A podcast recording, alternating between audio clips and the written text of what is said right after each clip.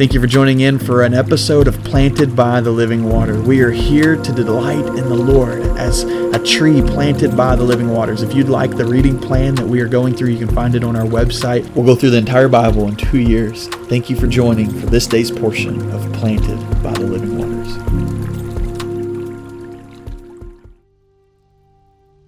Welcome to episode 115 of Planted by the Living Waters.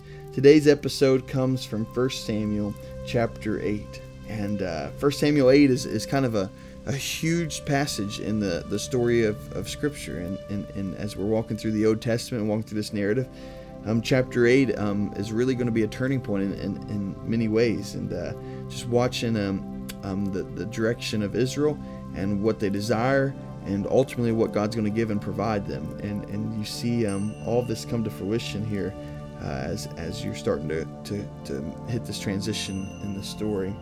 But I want to share something with you in, in the midst of that transition. And it says in chapter 8 of 1 Samuel, verse 4, it says, Then all the elders of Israel gathered together and came to Samuel at, at Ramah and said to him, Look, you're old, and your sons do not walk in your ways. Now make us a king to judge us like all the nations. And so let's just stop there for a second and then we'll go on. Um, there's something here that I think is important. Uh, the, the, elders um, all gather together and they say, first off, Samuel, you're getting, you're getting old. Um, in other words, uh, uh, you're not going to be here forever. And and and, uh, and and so normally when when uh, this happens, you're already preparing the transition to the the next um, the next heir and the next um, kind of leader. And, and and they say you're old, and your your sons don't walk in your ways. And and so uh, there's a warning here to us. First off, of of um, just as, as we're raising children and, and thinking of, of children and being brought up. Um, Samuel um, had children that were not walking in his ways. They, they were um, rebellious in a sense and, and uh, not, not uh, of the same heart of Samuel. So, so the elders come with, with um, merit uh, in the sense of, of, hey, this, this doesn't look like it's going to work. But their solution was not correct either. Their solution was now make us a king to judge us like all the nations.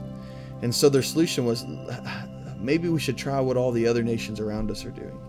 And this is um, heartbreaking in the story because the whole time God has been calling them out to be separated, to be a separated people, to, to stand apart, and the fact that He would be their God and and and, and their them His people, and and the fact that that would be a something that that um, glorified the name of God. And so they were called to be separated. In fact, they weren't to mingle, they weren't to to um, intermarry because they were called to be a separate people. God was using uh, this people to to bring about His Son eventually, and and so here they are, and their desire, their solution to their struggle that they found is, is that they help us be like everywhere else, all the other nations. Let's just let's just have a king. And uh, the sad thing is, is they already had a king.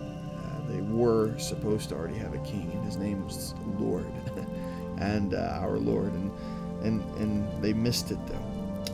And so then verse six though says that this thing displeased Samuel, and when they they said, "Give us a king," to judge us. It displeased them, and so Samuel prayed to the Lord, and the Lord said to Samuel, Heed the voice of the people and all that they say to you.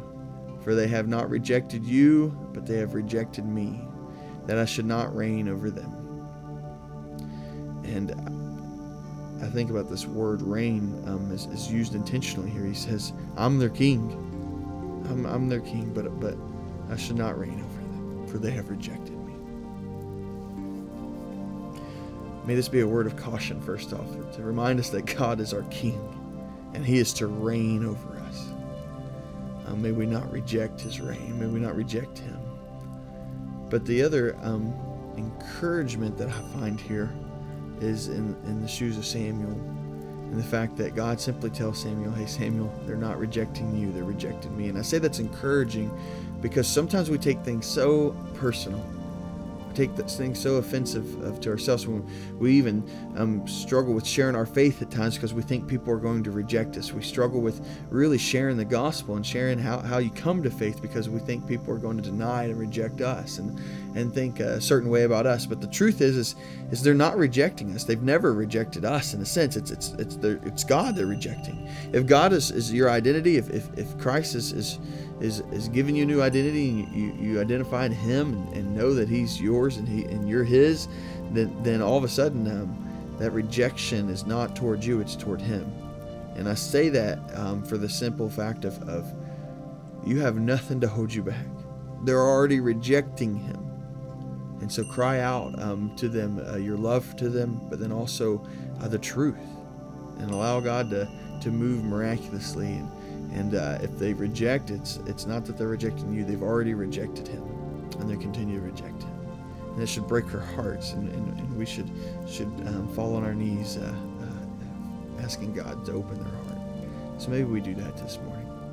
Father God, we just come before you, Lord, and just ask that that Lord, you would be our King you would reign over every aspect of our life, God, and there would be no place we reject you.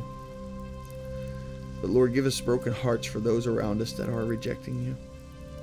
Help us with wisdom and how to share and how to how to um, give them the greatest news ever told, the gospel, God.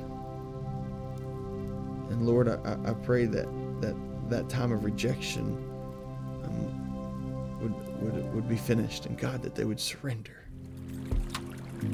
May you bring those in our life to you, God. In the name of Christ, I pray.